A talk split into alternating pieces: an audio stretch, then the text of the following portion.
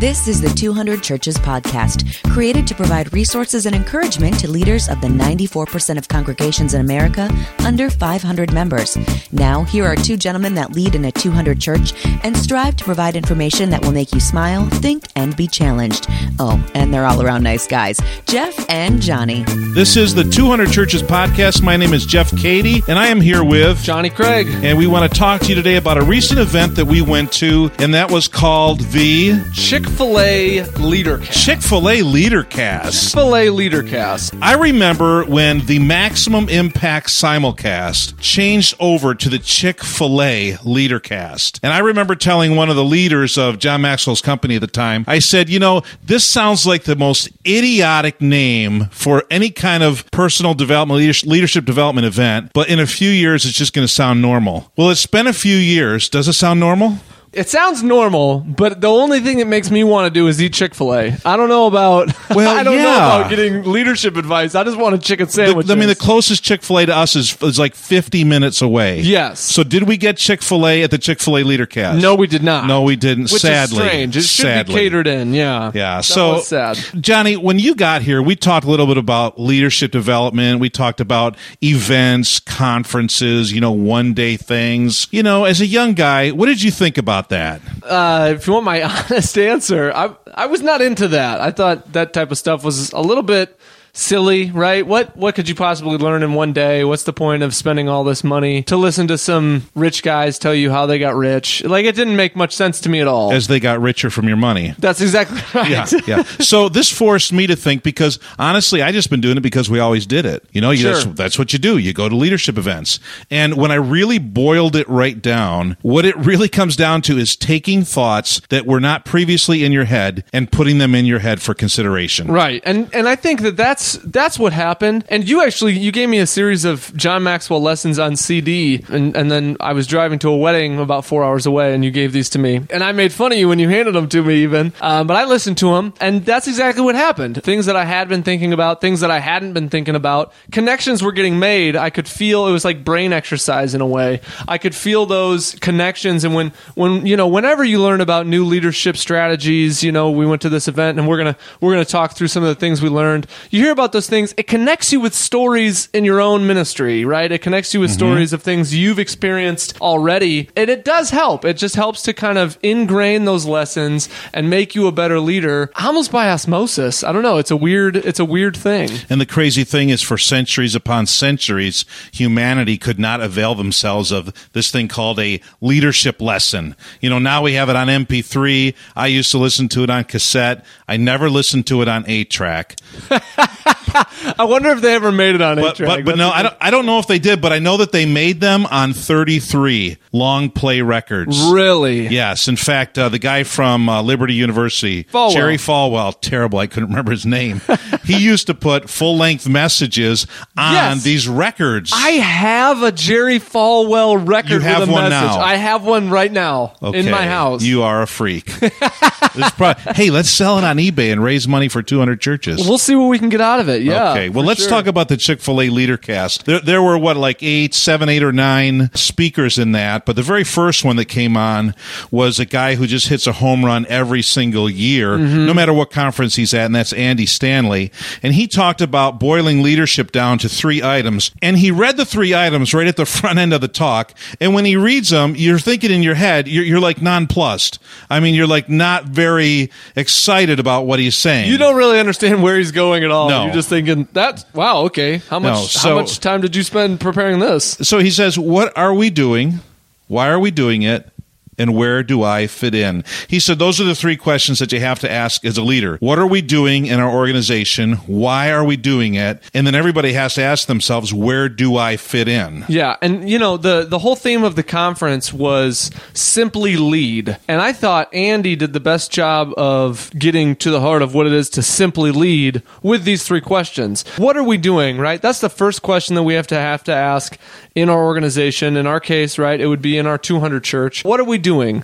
And that, you know, Andy is a pastor and he talked a little bit about, well, what, what we're doing is creating a church that unchurched people love to attend. He put that out right at the front end of mm-hmm. things. In our own 200 churches, we have to answer that question. What are we doing really? Are we just meeting together a couple days a week or, you know, do we have a mission that we're really moving toward? In, in any venture or organization, whenever you begin to move and stray off the fundamentals, that's when you're really in trouble. And this is like a fundamental question. What are we doing here? Yeah, You absolutely. know, we're in this building. We call it, you know, erroneously a church, but, but we're in this building. We come here most every day of the week.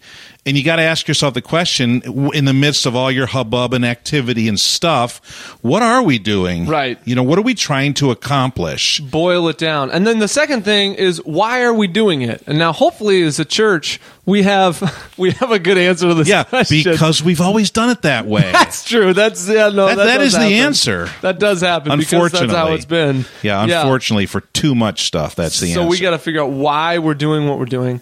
And then this is the third part. Where do I fit in? Right? And this is a question we as leaders ask, right? Where do I fit in as the associate pastor here? Where do you fit in? That's a question you have to, I don't ask that about you. Um, but this is also a question we encourage our people to ask for themselves and to help walk them through it, to help them find a place in the church where they fit in. Where do I fit in? Those are the three basic questions of leadership. and one of the things that Maxwell usually asks, John Maxwell, on this last one, where do I fit in, is where do I bring the most return to the company? Or where do I bring the most reward for the company or the organization, or in our case, the church? What strength of mine contributes most to the church? And so that's one of his questions. Uh, The second speaker was David Allen. He's the Getting Things Done guy, the GTD guy, and he talked about he talked about perspective and control. So Johnny, why don't you talk about that just a little bit? I thought this was the most interesting thing he talked about, and I'm not trying to shout out David Allen, but I felt like his talk was a little bit kind of low. I mean, he came right after Andy Stanley, Yeah, and he's hard. a little cerebral. Yes. I mean, after all, uh, he is the getting things done guy. That's true. He's not the present and exciting talk guy, right? Do you remember if anybody out there saw the Chick Fil A Leadercast? This is the guy who had the 1970s remote control. Oh my!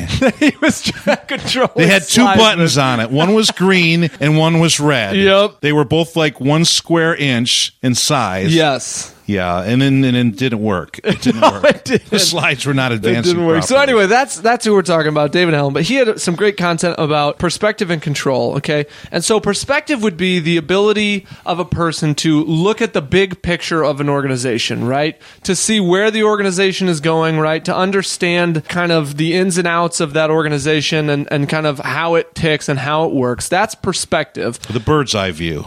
Yeah, that's a great way to say it. And then control would be our ability to steer the organization, right? Our ability to direct where we're going to go, right? The, the the direction of the company. And he was saying a leader needs to have high perspective and high control. And so, uh, Jeff, what does he say about a person who maybe doesn't have high perspective and high control? Well, somebody who doesn't have either neither high perspective nor high control, then he really called that person the victim. He just said, you know, they, they don't they don't have any control of what's going on. They don't have any perspective. They don't really know which direction they should go in. Hopefully, there aren't too many 200 church pastors that are low perspective, low control people. Yeah, you're just getting buffed around by the waves at that point. I mean, things are happening to you. You have no ability to get out in front of things to to see the direction that you're going or to direct in that way. It's like being stuck in a life raft in a hurricane, really. And so the, the high perspective is being able to see what needs to be done. Yep. You see all the pieces on the board. The control is being able to move those pieces around. Yeah. And to know in which order. You know, chess would be a really great picture of that because first you're going to do this, then you're going to do that. And so you have to have the control as well as the perspective. And it's really the difference between a macro manager and a micro manager. So like us, Johnny, you and I, we're, we're good at the perspective, but we're not as good at the control. Right. So we're not as good at, with the details. So what what do we do if we're a leader in a church and we're not really good with the details? We're not a micromanager. Then then what do we do with all the good ideas that we have? I think that the key for people like us, for people like that, is to surround themselves, and really the key for somebody who's on the flip side, high control, low perspective, surround yourself with people, with other leaders who complement you in those ways. So we were talking, um, our children's director, right, at our church, she is very high control. I'd say she's probably high control and perspective, but she's filling in the control part that maybe you and I lack. Definitely high bit. control. Yeah.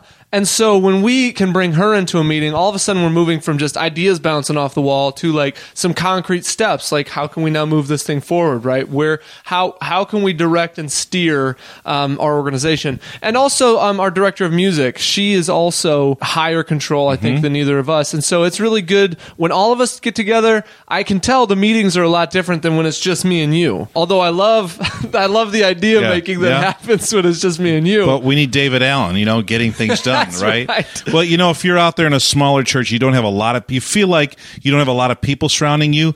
Honestly, you just need one other person that complements your weaknesses. It's true. This can be an elder. This could be a friend. I mean, this doesn't have to be paid staff. Just somebody out there who can help to bring balance to your team.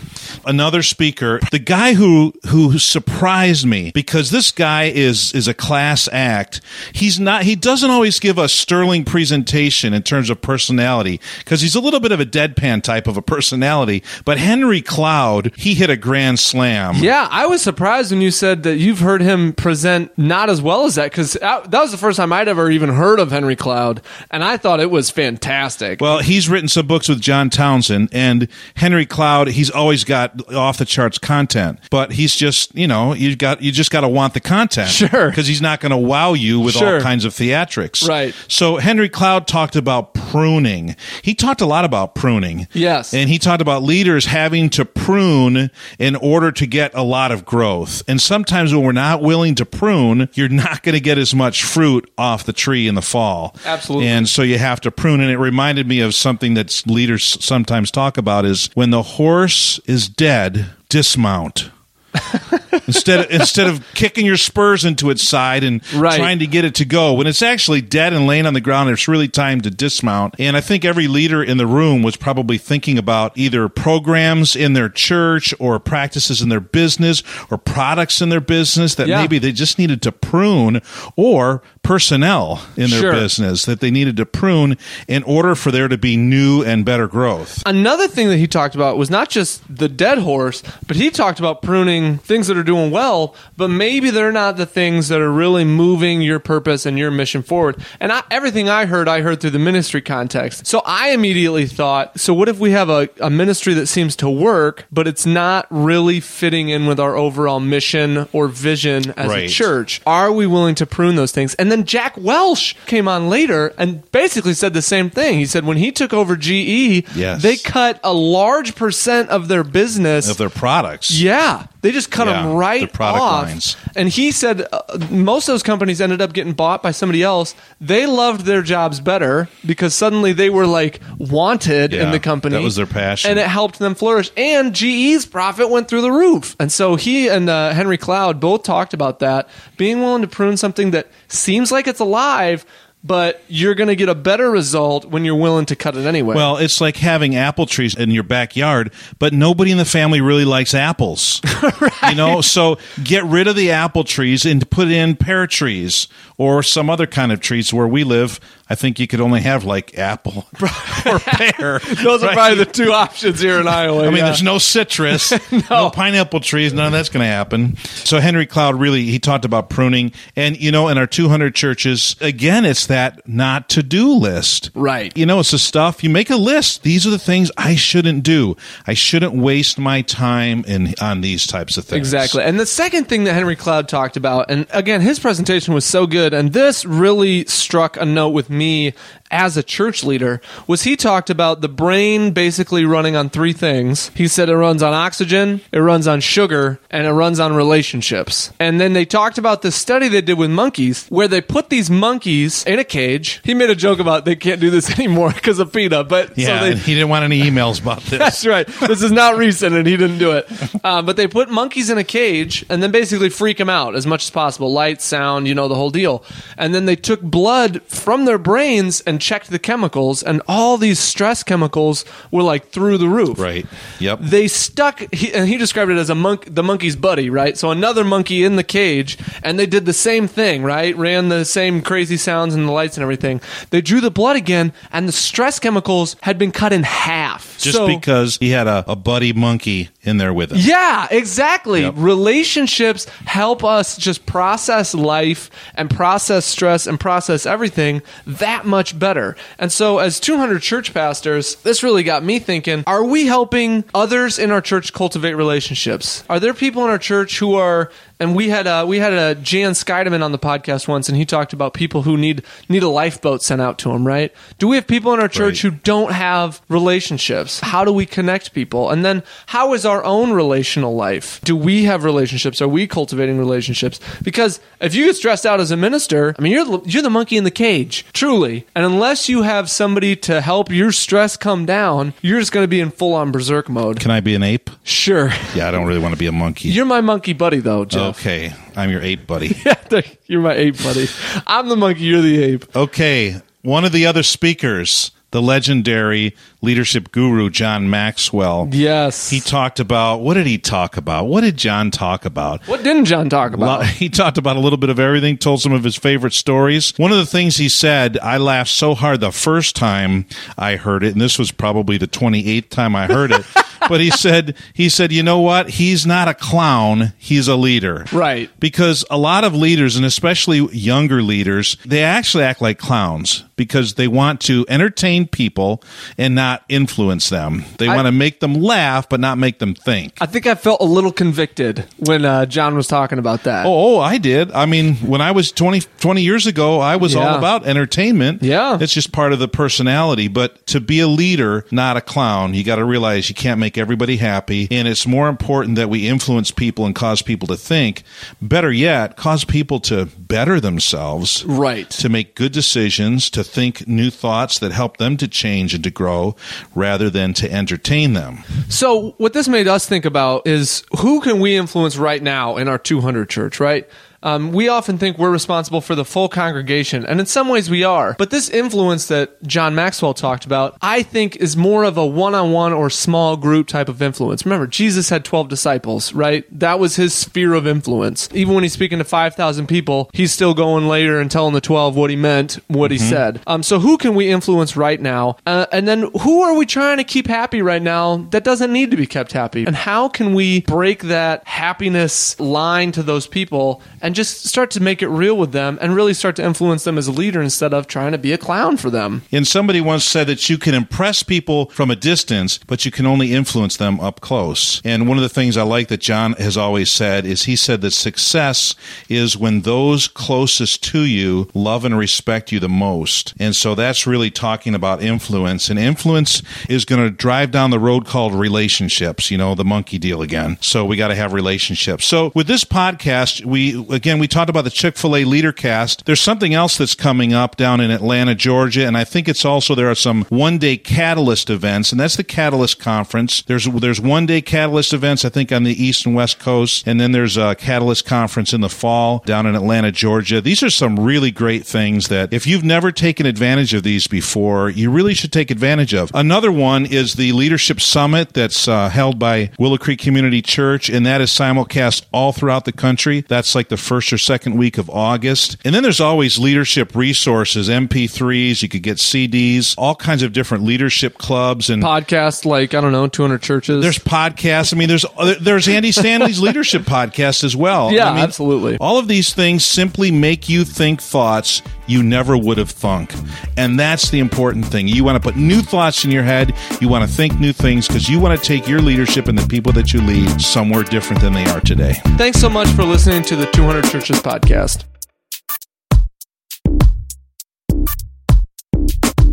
Thank you for listening to this episode of the 200 Churches podcast. Feel free to give the guys feedback or ask questions at 200churches.com. And remember, the leadership that you provide in your 200 church matters big in the kingdom of God.